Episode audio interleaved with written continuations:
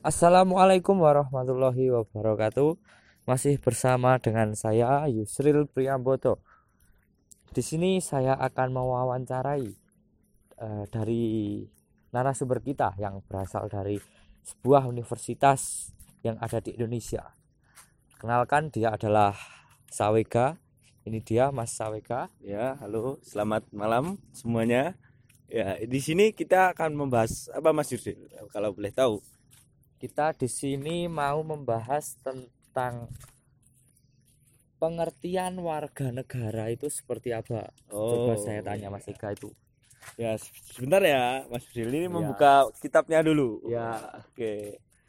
Sebenarnya uh, simpel saja warga negara itu um, bisa diartikan sebagai uh, orang ya, orang yang ada di suatu negara tertentu uh, dan dia itu bisa saja memiliki garis keturunan atau uh, sejarah di sana gitu. Itu mudahnya seperti itu. Dan bagaimana ya dia itu memiliki hak dan kewajiban yang sebenarnya itu sudah dia miliki sejak lahir.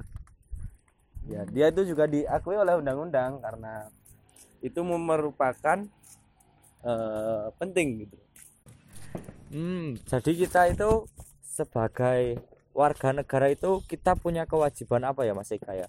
ya banyak kewajiban setiap warga negara itu ada banyak ya seperti dia harus mengikuti peraturan eh, peraturan-peraturan yang ada di negara tersebut. Oh. Kalau semisal di negara demokrasi ya dia harus mengikuti pemilihan umum lah. Itu simpelnya seperti itu. Hanya pemilihan umum mungkin. Terus um, bagi warga negara yang memiliki wajib pajak juga harus membayar pajak dengan sesuai gitu. Oh, sebenarnya itu uh, pemikiran yang seharusnya ditanamkan begitu karena banyak orang yang tidak tahu tentang kewajiban warga negara gitu. Dan selain kewajiban tentu ada hak-haknya ya harus disejahterakan oleh negara itu sendiri. Dia berhak menerima fasilitas yang ada di dalam negara tersebut. Seperti eh, kesehatannya harus selalu diawasi negara pendidikannya dijamin oleh negara dan fasilitas lainnya seperti listrik air dan tentu saja kalau seperti kebutuhan primer seperti makanan seperti pekerjaan itu juga pasti harus disediakan. Ya disediakan gitu. Oh. ya, selanjutnya apa mas terus gini saya punya pertanyaan. Ya. Uh, orang Indonesia yang ada di luar negeri ya di luar negeri. juga warga negara. Ya begini. Jadi orang yang ke luar negeri mungkin karena pekerjaan atau berkuliah atau sekolah gitu ya atau ya. mungkin juga ingin travel mungkin ya itu masih warga negara Indonesia ya masih memiliki kewajiban sebagai warga negara gitu dari dari sini kita dapat menyimpulkan kalau walaupun dia ke sana bersekolah satu dua tahun dia ke sana bekerja beberapa tahun tapi dia tetap warga negara kita gitu. misal ya di negara Indonesia sendiri kan ada pemilihan umum.